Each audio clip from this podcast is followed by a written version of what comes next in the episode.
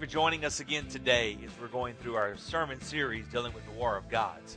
At Family of Grace, we realize that God has sent us on a pathway to be a cross cultural church that is breaking social and racial barriers, helping people to become all that they want to be for the glory of God. In doing so, we realize there's this great battle raging within inside ourselves. And today, we want to look at a sermon dealing with the, the war of our inner self and how do we claim victory over that through Christ Jesus our Lord. I hope this message will bless your heart today. If you have your Bible, if you'll take it and turn back with me to the book of Galatians, chapter 5 and verse 1. Galatians 5 and verse 1. I'm going to read a couple of verses and then we'll jump into the heart of the passage. It says, Christ has liberated us. Galatians chapter 5 and verse 1. Christ has liberated us into freedom, therefore stand firm and do not submit again to the yoke of slavery. I've been over this verse for several weeks now, so I won't spend a lot of time on it. But if you have been set free, then live like it. If you've been set free, don't go back and become a slave to the world, a slave to the devil. And then he goes on and he says in verse 16, I say to you then, walk by the Spirit, and you will not carry out the desire of the flesh. For the flesh desires what is against the Spirit, and the Spirit desires what is against the flesh. These are opposed to each other so that you do not do what you want to do. You should have underlined that by now in your Bible, that you do not do what you want to do. Why? Because there is a war going on inside of us. And it's for the little gods, it's for the demigods, the petite gods, the trinket gods, the whatever little god you want to call it. And when we look at this list, we begin to see the the little bitty dog, the little bitty gods that are destroying our life on a daily basis. There's a, a verse, I believe it's in the book of Ecclesiastes, that says, It's the little foxes that destroy the vineyard. The little ones. The little foxes. It's not the big things, it's the little things that we begin to give way to when we begin to compromise our principles. We begin to compromise our integrity. See, not your character. Character is what you do when everybody's looking.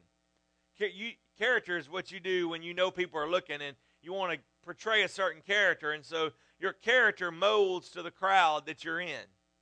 Integrity is what's deep down inside of you. And but if we're not careful, the little trinket gods will begin to eat away at our principles, at our moral compass. One of the greatest tragedies for the United States of America is that we no longer have a moral compass that points us in the right direction. Our compass has lost calibration and it's leading us down really difficult pathways. As I was speaking, speaking to some of the more educated people in Peru this week who are in the know, several of them said, What in the world are y'all doing in the United States? Don't you know that we are just breaking free from that cycle of religion, that cycle of government and stuff that you've had in the past. We are just coming out of that. Why are y'all why are y'all going into it? And so what I want you to understand that we begin to let that erode away and we begin to lose our moral compass. Now, he goes on in verse 17 and says, For the flesh desires what is against the spirit, and we do not do what we want to do. Now, look with me, if you would, at verse 19. And he lists them. I'm not going to spend a lot of time on these because I've already been over them a lot, but the works of the flesh are obvious.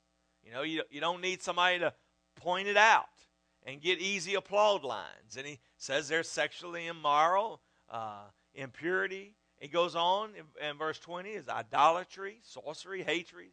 But here's where I want us to look at today strife, hatred, and strife, jealousy, outburst of anger, selfish ambitions, and dissensions, which are factions, little segments that tear away, and we begin to lose our direction. Then he goes down and he says in verse 22 But the fruit of the Spirit is love, joy, peace, patience, kindness, goodness, faithfulness, gentleness, self control. Against such there is no law. Now, here's what I want us to look at today. And I'm going to have these up on the screen because I have a lot of them that I want to cover today, and I want you to write them down. I want to talk about the war of the God of our inner self, our inner being, from the inside. That's where the battle rages, right here. And if you're not careful, you'll lose the battle right here. It's where you're really you can really begin to struggle and, and strife really comes about. And before you know it, you surrender and you begin to walk down the wrong pathway.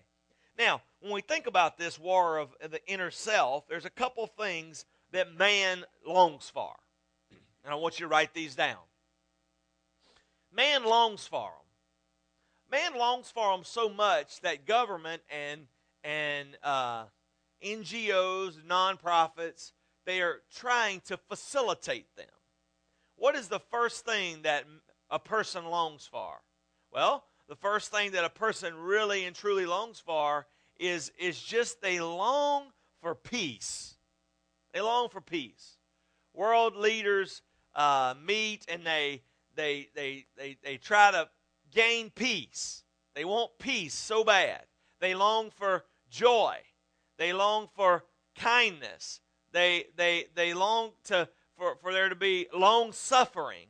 Uh, uh, long for, for, for not only just long suffering, but it, it just people to be kind to one another. And uh, these are things man longs for. Uh, and then man tries to enforce them. Man tries to enforce peace. We've been trying to force peace in Israel forever between the Palestinians and then be, be, between the, the Israelis and all the people there in the Middle East. Hey, man, man tries to enforce peace. Peace is not something that can be brought by force. Peace has to be obtained by mutual parties. You cannot just say, I want peace, and, and I'm going to go in with a big club, and if my club's bigger than your club, I'm going to bring peace. Peace doesn't work that way. That's one reason that we've not ever obtained peace in other areas. You, you, you can't win a war and bring peace. When we think about this, peace only comes when there's complete surrenderance. Because uh, you may win the war and you may be the victor, but sometimes it was like a victory by fire. A lot of times, in, uh, in, when they fought battles and wars, they would just burn the whole city down. Matter of fact, that happened here in Alexandria uh, during the Civil War. A lot of our city was destroyed, burned, just burn it down. Union troops came in, burn it down. If we can't win, win on the battlefield, we'll just burn you out. And it would be victory by fire. Well, the only thing about victory by fire is you really didn't win nothing but scorched earth. And a lot of times that's how it is. Man wants to bring peace by great force. And today, people all over the place are longing for peace.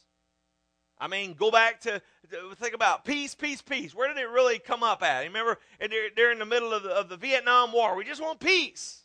Peace, peace, peace.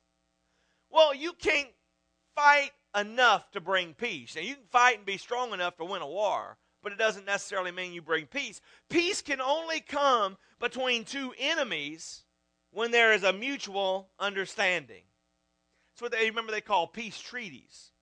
The peace treaty is only in effect when the other person is willing to hold up their end of the treaty. The problem is that so many people long for peace today. I mean, it doesn't matter what country you're in, there's always a faction of people who want ridiculous things people are looking for peace today. Matter of fact, we've become we, we've uh, we're becoming almost uh, we, we we've lost the shock value. You know, uh, my wife and I were talking about someone who in her in the hometown of Oxford there who who a guy went in, killed his mom, his dad, and the rest of his family, and you know, you're like, wow, you know, it's a tragedy, but it's not as uh, shocking as it once was.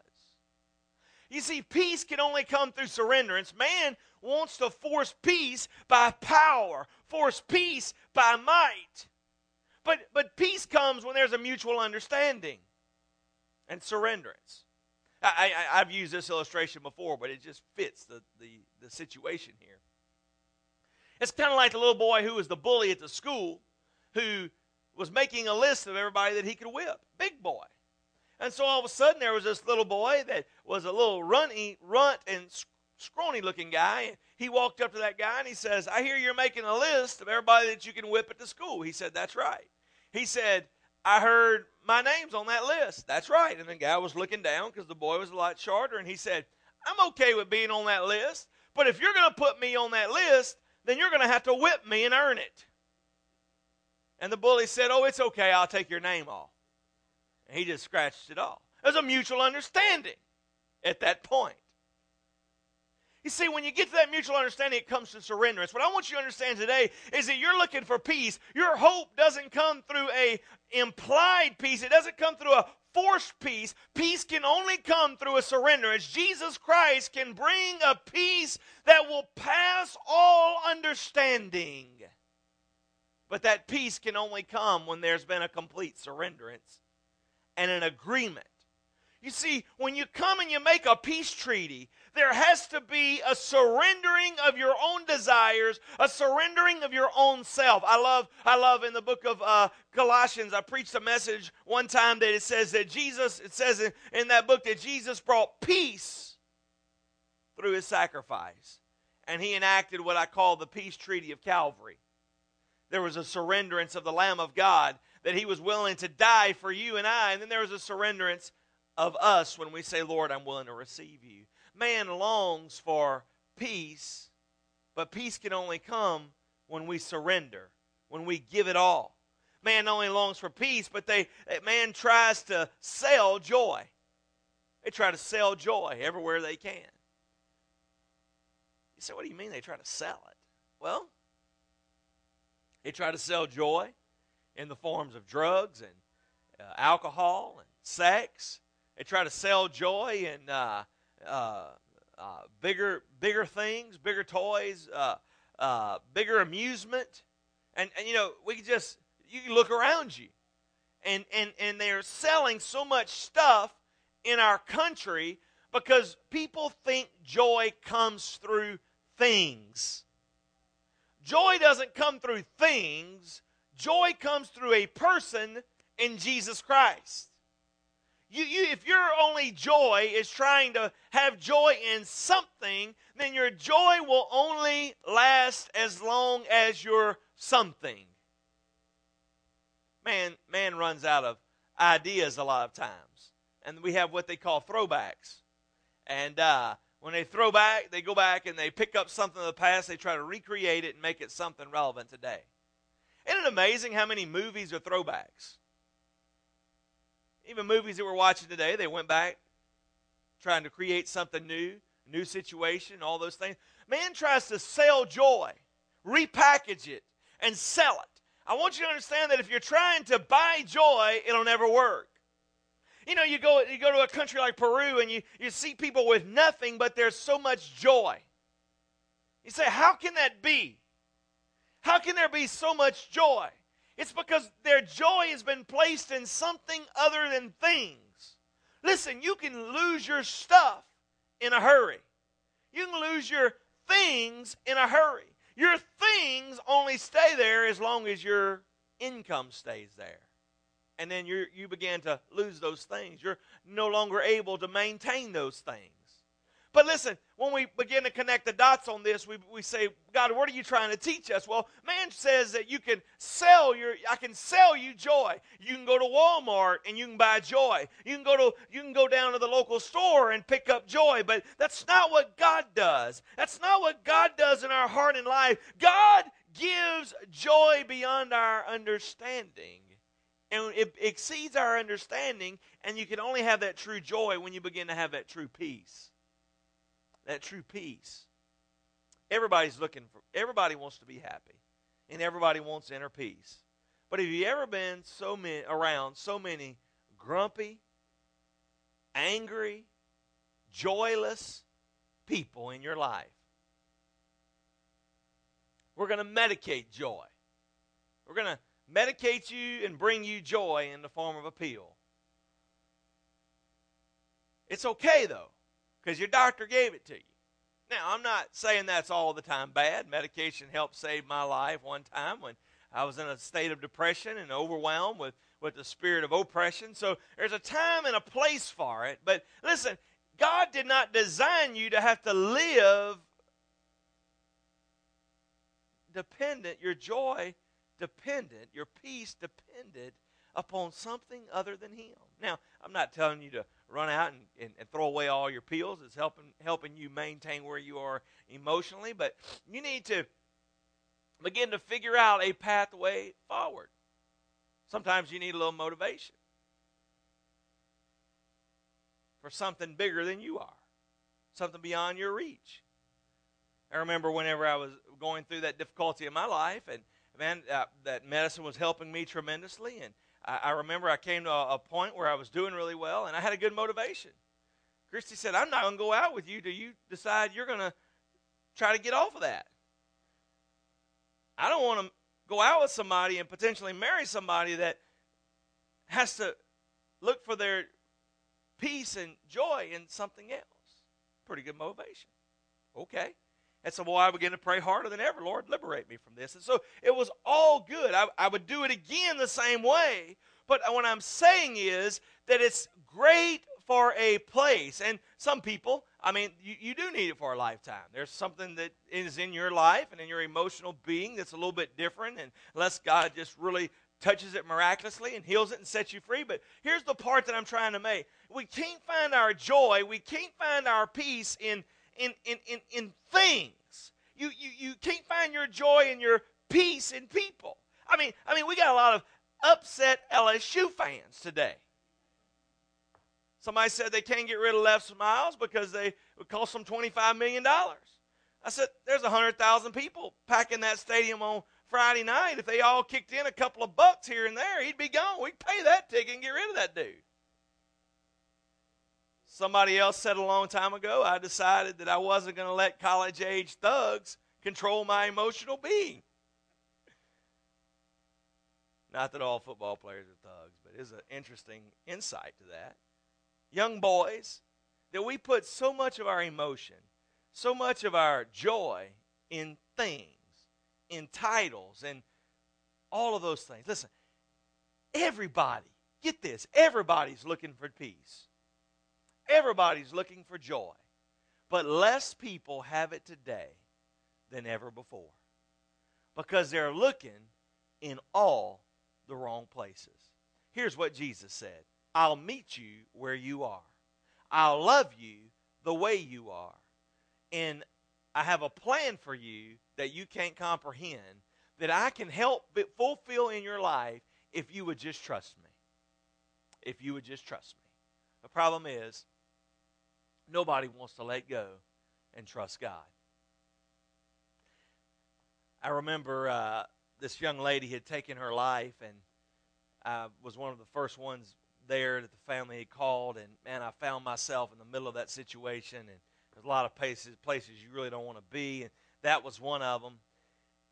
I remember there was she took her life in her chair, and you say Pastor, I can't believe you're talking about this. Well, listen, it's happening more and more every day. Somebody needs to talk about it. And there, beside her chair, was a piece of paper, and it was an email that had just been circulating.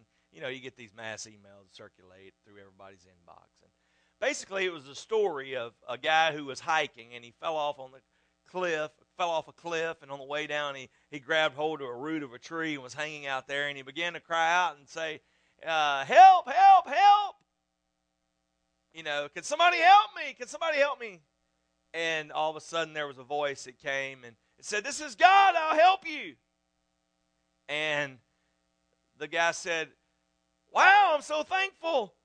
You know, and there's this conversation that's happening between them, and he's holding on, and and the voice comes from God, and he says, Here's what I want you to do. I want you to let go. And then it was a couple of lines that was skipped, and the next voice from the man hanging from the cliff said, Is anybody else out there?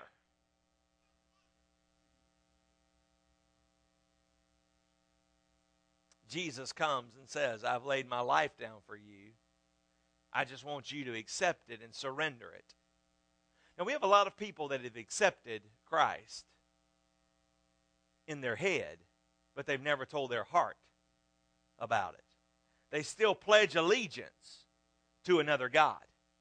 And what I want you to know today is that God's trying to do a work in your life that is so great that you can't comprehend it, but it will never happen as long as you have dual citizenship. The kingdom of heaven is one of those peculiar countries that do not allow you to have dual citizenship.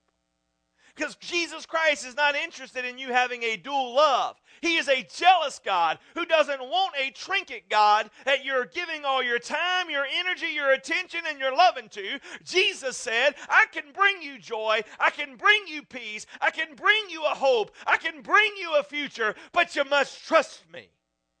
You must trust me. Everybody wants peace, I can bring it. Everybody wants joy, I can bring it. People today. We're in a place in our country where we're trying to. We're, we go to this next list, and and and and it, you go back to that list in the in the text, and it talks about there's anger and hatred, there's jealousy, and all these dissensions and factions amongst you. And you go to the list of what people are longing for joy, peace, kindness, long suffering. Today, we live in a country that is trying to enforce not only peace, but they're trying to now pass laws to legislate kindness. We have a law in our country now called the hate crime law. It, it, it happened, I don't remember how many years ago, quite a while back, when Matthew Shepard in Colorado, the, the young boy, was a homosexual that was killed, and out of that came what we called a hate crime law. And that was a tragedy. And it was a terrible situation. And ever since then, the hate crime law gets a little bit worse every year a little bit more stringent, a little bit more, a little bit more, a little bit more. And, and we've created powder puffs in America that people that have no resilience anymore, no strength anymore, because we've tried to take our leverage and enforce peace. We've tried to bring joy in things, enforced peace, and purchased joy will not bring about a kind atmosphere it'll bring back a jealous atmosphere because when somebody comes up with a bigger thing, a bigger thing, then all of a sudden you begin to be jealous of their bigger toy, and now you're no longer happy with your toy, you want a bigger toy. And so now you're saying, Man, I wish, you know, we, we, we have it all justified. Lord, I just prayed you'd give them something better and I could just have theirs. It's not, it's, it's not coveting if I'm praying God bless them something better. We try to enforce kindness through laws. We, we try to teach people to be long suffering. I mean, guys, have you ever heard the likes of what we're hearing today? I mean, we've got people getting mad at each other and now they're suing one another. You know, and I'm not making light of this. I, I just kind of bebop back here in the country this week and caught the tail end of a couple of guys that make a million dollars a year and one of them quit and the other one doesn't doesn't, doesn't, uh, is expelled from his team because they weren't kind to each other in the locker room. Now, they both make millions of dollars a year, but they're upset because they're not kind to one another. listen, a world that is inflicted with pain, with grief, with guilt, and a seared conscience is not going to be kind. Quit looking for kindness in a world that doesn't understand it and gain your kindness from Jesus Christ, the King of Kings and the Lord of Lords. Today, when you gain the ultimate peace that passes understanding and the ultimate joy that comes from Jesus Christ, you won't have to tell one another, I'm going to be kind you won't have to teach you to suffer long. You'll suffer long because you love hard. Because you have peace that goes the distance. Today, I don't know what's going on in your heart and your life, but right there where you are, quit looking for joy in things. Quit looking for peace in relationships and begin to embrace the King of Kings and the Lord of Lords. And He will bring you a gentle spirit that suffers long. You say, Well, Pastor, I tried that. I went to church and I got a good cussing. Listen, some of the best cussings I ever had in my life came from church people. Not Christians, church people. Some of the meanest people I know go to church every Sunday. But going to church doesn't make you a believer. Going to church doesn't bring you peace. Going to church doesn't bring you joy. No more than going to Wall Street makes you a millionaire. Today, you may be here saying, Pastor, I don't know what to do. I don't know where to turn. This is your moment in history to gain that joy and that peace, that kindness, that gentleness, that self control. Maybe you're sitting there at home today and you're like, Pastor, I heard what you say. I identify with it. I don't know what to do. Right there on your sofa, just say, Lord Jesus, I want more of you, God. I give my whole heart and life to you. Find you a Bible believing church that has a heart to obey God's word, a heart to follow God. We would love to help you in that journey. We'd love to help you on that pathway. But no matter what today, just rise up from where you are and become all things to all people for the glory of God. Don't settle. Don't settle out. Give it all to Jesus.